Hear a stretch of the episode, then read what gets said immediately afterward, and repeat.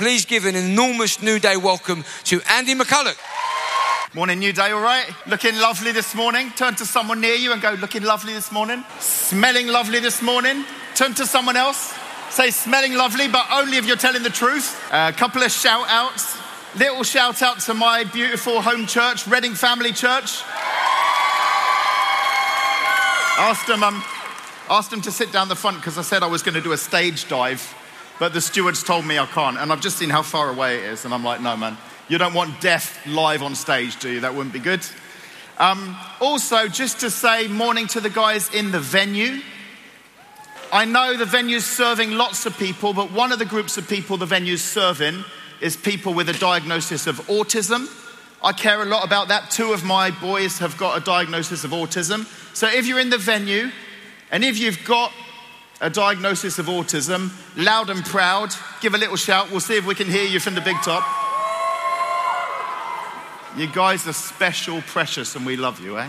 Uh, we've been here this week, uh, a bunch of guys from the Unreached Network uh, over in the depot. If you haven't come and found us yet, then come and find us.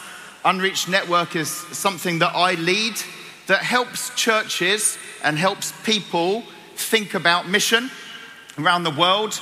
So, on our blog, on our site, on our YouTube channel, you'll find content, stories from all over the world, uh, helping you think about the fact that England is quite a small island and the world is really big and there's a lot of people that need to hear about Jesus, and that's kind of what I'm going to be talking about today.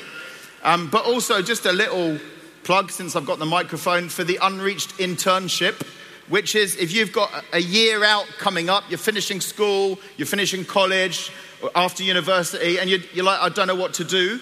It's a year out where you can serve in your church and get training, but it's particularly focused on cross cultural mission. So you could go do a placement in another country in loads of different places. And the whole thing is how do I get the skills to be able to talk about Jesus to people from a very different background from me? So if that interests you, check out our stuff on Insta or online. Come and find us in the depot this afternoon. Is that all right? Great. Couple of, um, we're going to be speaking about mission today, in case you haven't guessed. Couple of individual words of knowledge that I felt the Holy Spirit give me, which for most of you will mean nothing, but for a few people in the room could be really, really important. Uh, I saw that in my spirit, there's someone here today. You've got really long hair, longer than your bum. I don't know if it's real or fake, I don't really care. But you've got a heart for cross cultural mission and I just want you to know today that the Lord is speaking to you specifically about that calling in your heart. There's someone else here today. You're 46 years old, so you're not a young person, right? You've always had a heart for cross cultural mission, but it's never happened. And you've been asking God, Have I missed my chance? I feel God wants to say to you today, No, your chance is coming. Your moment is coming. There's a third person. There's someone here today, whoever you are, you've got little tattoos just here of butterflies or birds, or butterflies and birds. You've had a real heart of compassion to serve poor and broken people. God just wants to tell you today that's a real thing. It's from Him. He's going to open incredible doors for you to do that. And finally, there's someone here today. Yesterday, you got healed in your knees, and you've got a heart to church plant in the future. And I feel God just wants to get your attention and say, Yeah, I've healed you, but also I want to send you to church plant in the future. Is that okay? For four people, that will be important. So, what I'm going to do, we're going to look at a verse from the Bible uh, this morning, one verse three characters in that verse. That's what we're going to look at. But just before that, I just wanted to share a couple of stories uh, from the Muslim world. God is doing incredible things here in New Day, but there are many places in the world where God is doing incredible things, and um, particularly in the Islamic world. There are extraordinary things happening today. You know, more Muslims have come to faith in Jesus in the last 25 years than in the whole previous 1,400 years of the history of Islam. There are, and I, I just want to, I always like to share a couple of stories of just things that we've seen. These are people that we know, people that we've met. These are real stories from real friends of ours. The first is this uh, we, we had, a few of us had the privilege last year of going to uh, a very unreached city in an Islamic nation in Central Asia. And there we met a friend of a friend of a friend who introduced us to a lady in her 70s called Ismira. So we went and met this woman in her flat, and she gave us food and she uh, told us stories of what God had done in her life. She's 70 years old. She had come to faith in Jesus 40 years ago on her own. Someone had given her a Bible. She'd read the Bible from an Islamic background and just believed everything that it said and given her life to Jesus, all on her own. She said, for, for 40 years, she's had no contact with other Christians. She's never been in a church. She's never had anyone teach her anything from outside. She doesn't have internet. She said, All I've done is I read my Bible and then I do what it says. And that's how I've lived for 40 years. And and she said, for example, the Bible says you should go around from village to village and find people and talk to them and tell them about Jesus and heal the sick and raise the dead. So that's what I've been doing for 40 years. And she, she said, often I'll go to a village and I'll talk to some people and I'll heal the sick and I'll raise the dead and then I'll leave them a few Bibles and I'll go back a, a, a, couple of months later and there'll be 40 believers, 50 believers in that village. She said, That's just what I do, okay? And she told us story after story, and the best story she told us, I want to share with you. So, this is, I heard it from Ismira, and I'm sharing it with you guys, okay? And she said, one day she went to a village that she'd never been to before, and when she came into the village, uh, some women from the village came out and met her and said, We've heard that you pray for sick people. Will you please come and pray for our young man? She said, What's wrong with your young man? They said, He, he had a stroke two years ago. He's been paralyzed for two years, lying in bed. He can't move. And even worse, his tongue is paralyzed, so he can't talk. So for two years, he can't move and he can't talk. Will you pray for him? She said, Of course I will. She said, I walked into the room, I saw the young man, I said, Lord Jesus, please do something amazing here, amen. And I walked out.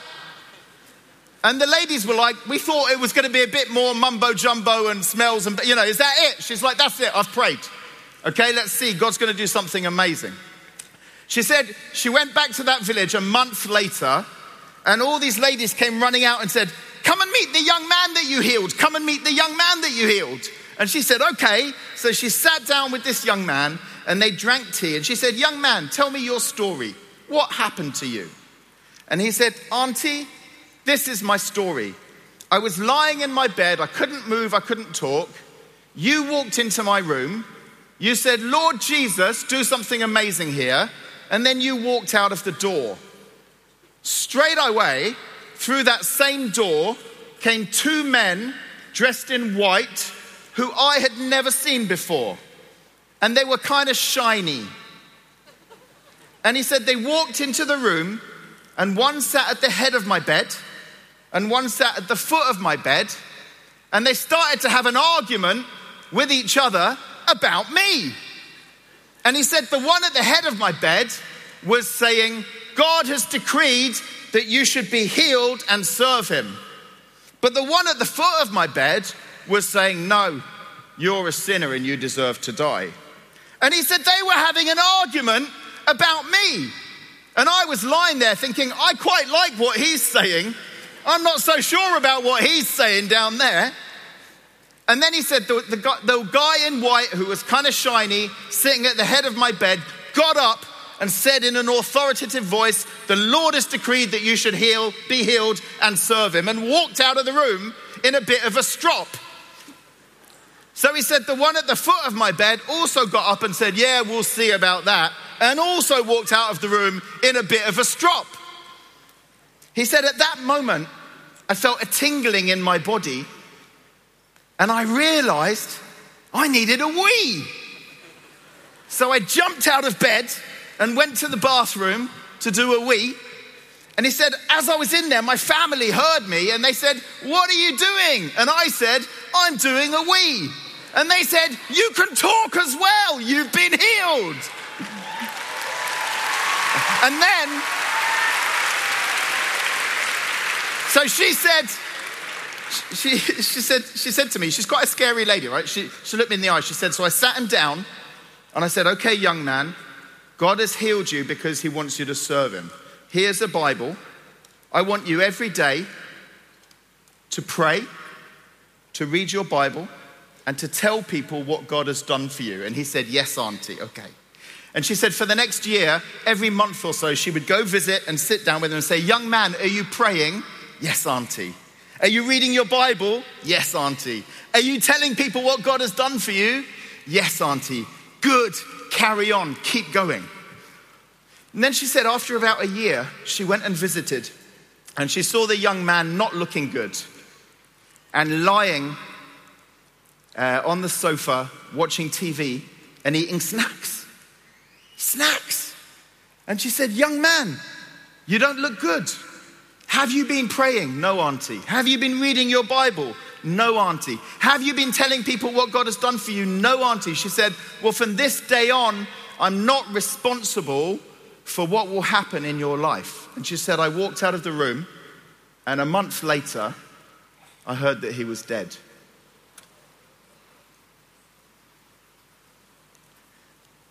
That's the story. She told me. I believe her. I just thought I'd pass it on to you. Our God is wonderful, right? He's big, He's extraordinary, He's powerful, He's full of mercy and power. We're going to look today at one verse from the scripture, and um, it's John chapter 1 and verse 48.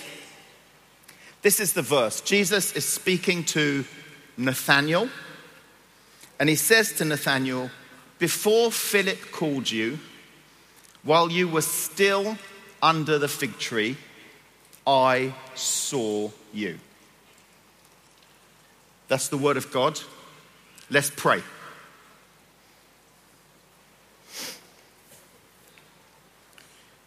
Lord, come and teach us. From your glory, come and reach us. Let this be a story in which Jesus features. Lord, you're the creator and we're the creatures. Lord, come unlock us. Uh, like a plumber with a toilet, come unblock us. Take us in your arms and rock us. Just like lightning, come, Lord, shock us. Lord, come unlock us. Death and demons will try and stop us. Enemies will maybe block us. But you're the unlocker and you've got the keys, please. Come unlock us. Come, Holy Spirit. Amen. Amen. So, in this verse, there are three characters.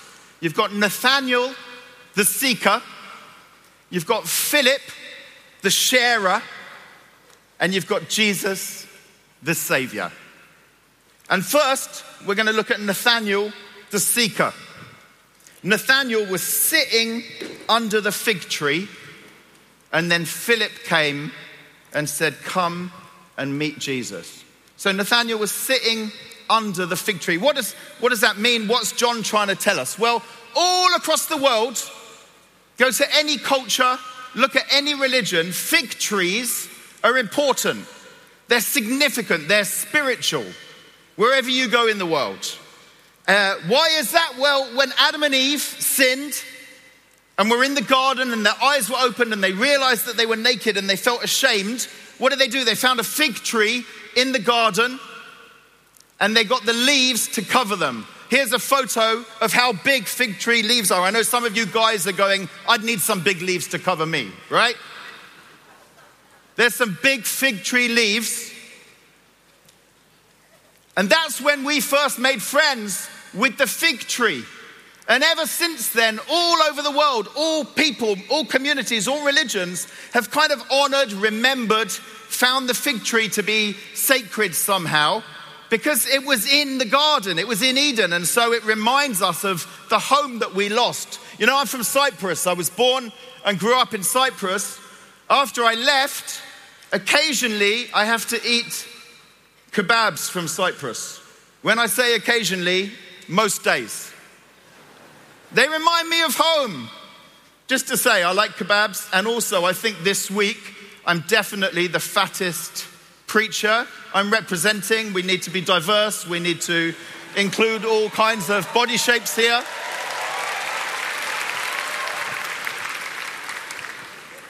And so kebabs remind me of home. And for whatever reason, all, all the cultures of the world have found something about the fig tree that reminds us of the home that we lost in Eden. Except maybe England. In England, we have fig rolls and figgy pudding.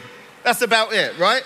But in ancient Egypt, one of the goddesses called Hathor was basically fig tree woman and she was the goddess who gave life and fruitfulness to all people. And ancient Egyptians, when they made coffins to put their mummies in, they made them out of fig tree wood because they believed that the fig tree wood would carry them to paradise because it's a special tree. Buddha, when Buddha got his revelation, his enlightenment, he was sitting under, a banyan tree. A banyan tree is a species of fig tree. And so to this day, uh, fig trees are special, sacred to Buddhists. They plant them in their temples. Uh, here's a picture of a temple in Cambodia with fig tree growing in it. And then, traditionally, in many Asian cultures, Muslim, Jewish, even Hindu, you would get married traditionally underneath a fig tree because it's a sign of protection and fruitfulness. In the Quran, there's a chapter called the fig. Muhammad loved the fig tree. Muslims tie special cloths onto fig trees as a way of praying or offering wishes. Many Bedouin tribes settle their disagreements in the shade of a fig tree. Kikuyu women in Kenya, if they want to get pregnant, they smear themselves with the sap of a fig tree. Can't say I've ever tried it, don't know if it works. And Jews, for the same reason, would sit and read their scriptures in the shade of a fig tree. Now, John knew all this. John lived in a very multicultural world in first century Palestine. He would have met Buddhists, he would have met people from India and from Africa. And so, when John says you were sitting under the fig tree, what he's saying is you were searching. You were asking questions about the meaning of life. You were meditating and wondering, what am I here for? What is life all about? Is there more to life than this? Is there life after death? Nathaniel sitting under, a pic- under the fig tree is a picture of anyone from any religion, our brothers and sisters from across the world, who are seeking God, seeking truth, looking for enlightenment or healing or answers. Nathaniel is anyone who's Googled, what's life all about? Why am I here?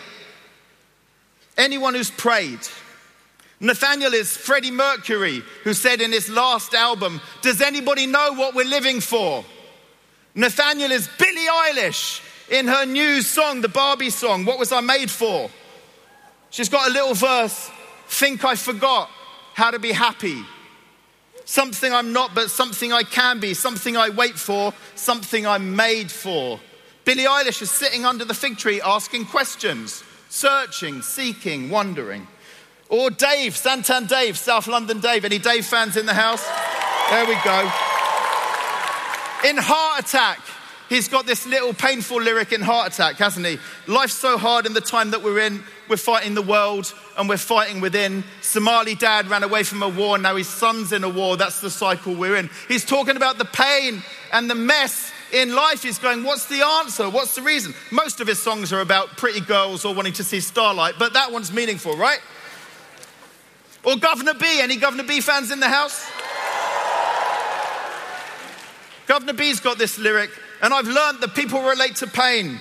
Guess everyone wants to know they're not alone in the rain, and I get that. We're all praying for a jetpack so we can step back and fly over these setbacks, yeah?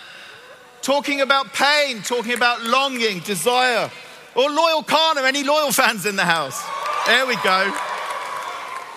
Polyfilla, beautiful track. This lyric when I was younger, yo, I wanted to be famous. Now that I'm older, yo, I wish that I was nameless. The world's aimless. No one gives a times of the essence. I was running out of luck, getting stuck for a couple bucks, trying to bust a nut, filling up my plate, but wasn't filling up your cup. They even killed the Wolverine. That was the only father figure that I've seen, yeah? I was lost trying to find something to believe, all them aches and them pain, yeah, from crying on my knees. He's sitting under the fig tree.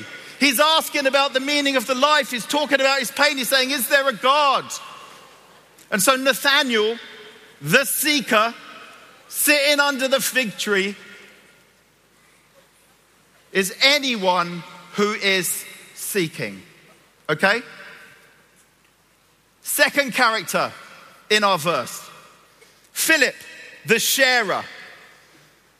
Philip meets Jesus. The first thing he does when he meets Jesus is he goes, He's amazing. Who can I tell? And he finds Nathanael sitting under the fig tree. And he says, Come and see. We found him. We found the answer. You're meditating, you're praying, you're wondering. We found the answer. Come and see. That's all he does. He doesn't have to argue with Nathaniel. He doesn't, he doesn't try and beat him over the head with a Bible. He doesn't force him. He doesn't disrespect him. He doesn't say, Your fig tree is a load of rubbish. Leave that behind. He doesn't try and disprove it. He says, I can see your heart is open, you're searching. We found him. Come and see. Philip is a sharer. He finds the good news and he wants to share it with other people. Philip is persuaded that Jesus is good news, even for Nathaniel. He doesn't go, I found Jesus, I'm going to be a Christian. You've got your fig tree, and I respect that. You've got your truth, I've got my truth. You live your best life, I'll live my best life. He doesn't do that, but also he doesn't disrespect him. He doesn't rubbish it or say, Your fig tree is demonic, it's misguided, it's rubbish. He says, I can see you're on a search. Let me show you where that search ends, and his name is Jesus. Does that make sense? Does that make sense? And you see, all he wants is this guy to meet Jesus. He says, If I can make the introduction, he'll meet Jesus. That'll be enough. Jesus will change his life. Jesus, will, I trust Jesus to transform this guy. I'm just going to tell him, Come and see. Now, there's a lot of people on the planet who believe a lot of stuff. And I just want to try and do something in the room. I hope it'll work. It's a big room. But I want to try and show us what our planet population looks like at the moment in terms of Christians and non Christians and unreached people. And so, if we take this room, there's about 8,000 of you here, let's say, in this tent. On the planet, there's about 8 billion people. So that means if each one of you represents a million people, then we'll kind of be able to act it out. On the planet, a third of people would call themselves Christians. So that's all you guys over here. Give me a wave. This, this third of the tent. You're the Christians. Congratulations. Okay? Now that's that's all kind of Christians. That's Catholic, it's Orthodox, it's anyone who would call themselves a Christian. Write it on a form, I'm a Christian. A third of people on our planet are Christians. Okay? The next third of people on our planet, that's you, middle section, give us a wave. Not so happy, are you? The, the second third of people on our planet are not Christians. Guys, but they live within sound of the gospel. So they, they could meet a Christian in their school or in their town. There's a church in their town. There's a Bible in their language. They could Google something. So they could find out about Jesus if they wanted to. Okay? That's you guys. The final third, you guys over here, give us a wave. The final third are what we would call people who live in unreached spaces. They will probably never meet a Christian in their life. There probably isn't a Bible in their language. There probably isn't a church in their town or even in their country. So even if they wanted to find out about Jesus, they probably couldn't. That's you guys. Okay? Now I want to try and break it down just a tiny bit more if I can. Okay? In terms of in the Christian space, just to get a feel for it. Um, if each of you represents a million, of the Christians in the world, UK Christians are probably about 25 million. So, Reading Family Church, if 25 of you could stand up, that would be the English church, right? So, in terms of the whole, can you guys over there even see them? In terms of the whole world, the English church is little. Important, but little. Okay? Um, King's Church London, Texas, guys, 100 of you, could you stand up? There's probably 100 million Chinese Christians in the world. 100 million. These guys are the Chinese church. Okay? Looking very Chinese this morning. Well done.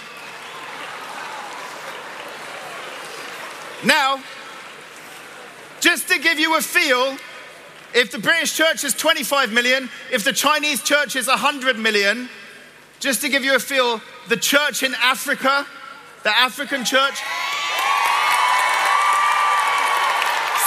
600 million. Okay? All of you guys stand up. In my hands, as far as that door, just stand up, stand up, stand up, stand up, stand up, stand up. Make some noise. Make some noise. That's the mighty African church, right? The future of Christianity. Thanks, everyone. You can all sit down. You did that so well. Now, the reason I want to show you that is A, it's a really big world. B, England is a really small place. It's important, Jesus loves England, but it's small. If English Phillips share the gospel with all of their Nathaniel friends in your school, in your town, in your workplace, all the people you know that are searching for answers, that are listening to Dave and Loyle and Billie Eilish, all the people that have big questions about life, all the people you know that are Buddhists or Hindus or Muslims. If you shared the, you know, it would be amazing if they came to know Jesus, but it's still only a tiny bit of the world. And most cross cultural church planting and most money that's given into missions really goes from, from the church into Christianized spaces. Church planting in Europe, church planting in America, church planting in England. That's not bad. You lot need to hear about Jesus, but what about those guys? And so that's why God needs to speak to many of us about targeting our lives to say, I'm going to take my life to get all the way over there, other side of the world, learn another language, bury myself in another culture, try and find Nathaniels on the other side of the world who otherwise will never get a chance to hear about Jesus. Does that make sense? And in a moment in the offering, one of the things that we'll be giving to is church planting in completely unreached spaces. Church planting teams in completely unreached spaces, they go for years. They spend years just trying to learn the language. They spend years just trying to connect with people and make friends. Uh, people target their whole life and say, I'm going to give this 30 years, 40 years to try and reach Nathaniels who are sitting under their fig tree in completely unreached spaces. They need our support, they need our prayers, they need our resources, and that's part of what we're going to be giving to in the offering shortly, okay? So we have seen Nathaniel the seeker, we've seen Philip the sharer, and finally, we're going to see Jesus the savior. You know, my generation, our generation, have not done enough, not nearly enough, not nearly enough to make Jesus known in the unreached third of the world. Shame on us. And now it's you guys. The ball's coming to you. The turn, you're, you're the future of the church. Where's the energy for the unreached? Where are the people who are saying, God, here I am, send me? Whatever job you do, you might end up being an estate agent. Go and be an estate agent in Dubai. That's where all the money is anyway, right? You might end up being a maths teacher. Go and be a maths teacher in Singapore. You might end up being a politician. Go and be a politician on the other side of the world. Do you see what I mean? Whatever you do, whoever you end up being, would you think about being that person, doing that thing in unreached spaces? My life dream from when I got saved was always I wouldn't be interested in a big church in England. I'd be interested in a tiny church in a place where there are no churches. That's how my maths works. How about you? And so let's look at Jesus, the Savior. Jesus says to Nathanael, Before Philip called you, while you were still under the fig tree, I saw you. I saw you. I saw your search. I saw your heart. I saw your prayers. Jesus doesn't hate other religions. He doesn't despise or rubbish or shut out other religions. He says, I saw you. I noticed you. I valued you. I saw your open heart. I knew your search wasn't enough. It wasn't, it was misguided. You have to find me, but I saw you, Nathaniel. Remember, man looks on the outward appearance, but God looks on the heart. He can see the Nathaniels that are searching for him. He sees you. You know, Buddhism is a search for enlightenment, but Jesus said, I'm the light of the world. Islam is a search for purity, but Jesus said, I'm the Lamb of God who takes away the sins of the world. Chinese traditional religions are a search for wisdom, but Jesus is the Word of God become flesh. All searches find their answer in Jesus. And in your generation, the search is for what? A faithful friend Someone who's not going to cancel you even if you mess up badly. Someone who cares as deeply as you do about injustice and brokenness and mess in the world and is going to do something about it. Someone who gets your pain, your darkness, your depression. Someone who knows you in your darkest moments and sees you and loves you. Even in your generation, every search leads to Jesus. And so every search is different, but all searches are fulfilled in him. And Jesus saw Nathanael before Nathanael came and saw Jesus. Jesus says, I saw you before you saw me. I came to you before you came to me. You were seen before you saw. You were known before you know. That's Jesus, the Savior, who comes into the world to seek and save the lost. Amen?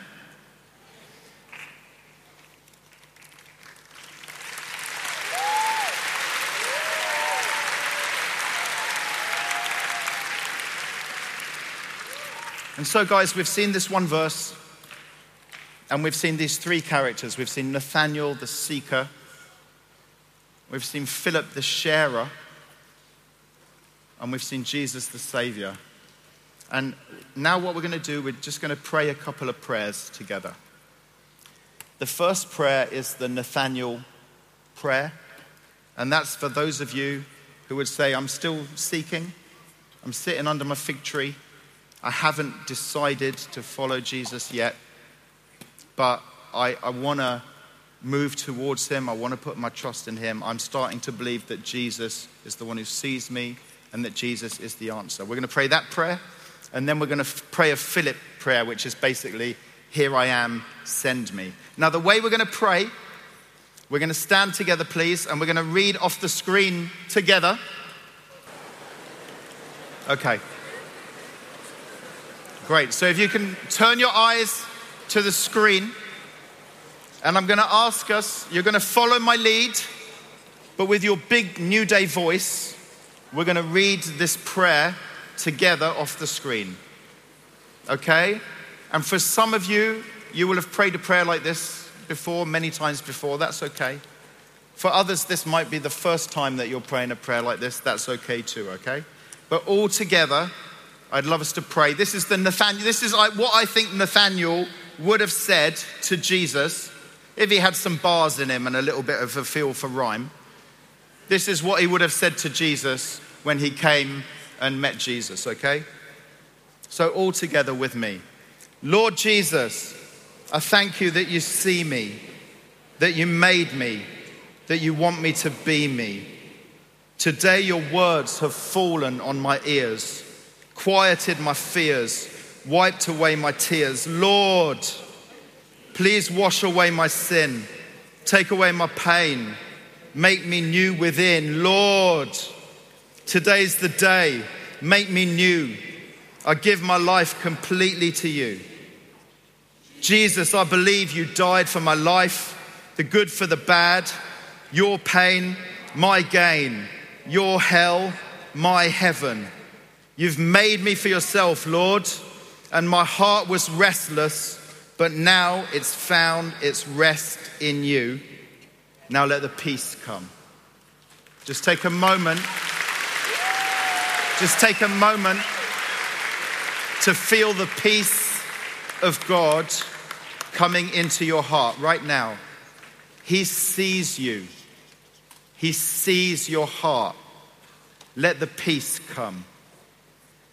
You're known, you're valued, you're loved. Over in the venue, He sees you guys. Let the peace come.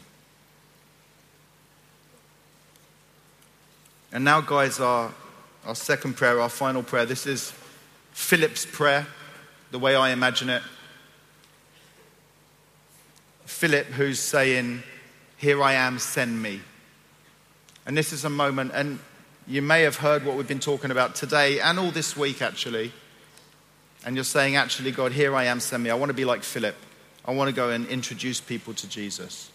And that could be people in your space, in your life, in your school, in your town, in your community, in your family. But for some of you, it could be that God's putting something in your heart for the other side of the world. It could be that God puts something in your heart right now for a specific place, for a specific people. I was in a meeting like this when God spoke very clearly into my heart about moving to Turkey and learning Turkish and living there with my family and planting churches. And that's what we've been doing. And in a space like this, we would expect God to speak and to call. Would you be up for that? Would you be up for God to speak, to shape you, to whisper into your soul? It's the here I am, send me prayer. And that's what we're going to pray together. So, again, all together a lovely loud voice off the screen. Ready? Father, here I am, send me. Jesus, here I am, send me. Holy Spirit, here I am, send me.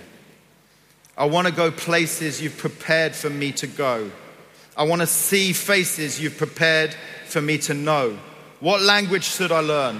What job should I pursue? Which cities should I love? What studies should I do? Spirit, speak. In this moment, speak. Courage, come find me when I'm feeling weak. I've only got one life. I want to make it count. I place myself into your hands. No one can snatch me out. Spirit, come mend me. Jesus, befriend me. I'm not proud. Bend me. Life not mine, send me. For your kingdom, come upend me. Put me in your purse and spend me. Even if my friends unfriend me, long before old age will end me.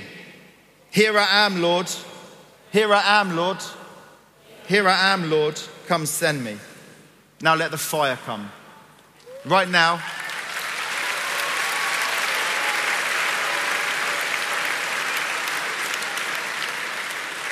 right now, just in this moment, brief moment, feel the Spirit of God putting fire in your heart. For some of you, right now, He's bringing people to mind that you know, a friend that you need to text, someone you know that you need to reach out to, someone in pain that you need to go and spend time with after Newday. Right now, hey, Philips, He's putting Nathaniel's in your mind. Someone at school you'd never talked to before, but you've noticed them. He's putting places in your hearts right now, other towns, other neighborhoods, maybe other parts of the world. For some of you, He's speaking right now about what job you might do. He's showing, there's this special moment right now in the Spirit where He's showing you a glimpse of your future and of the great plans that He's got to use you in his great plan to reach all peoples in the world with the love of Jesus Christ. So stand in that moment and God bless you.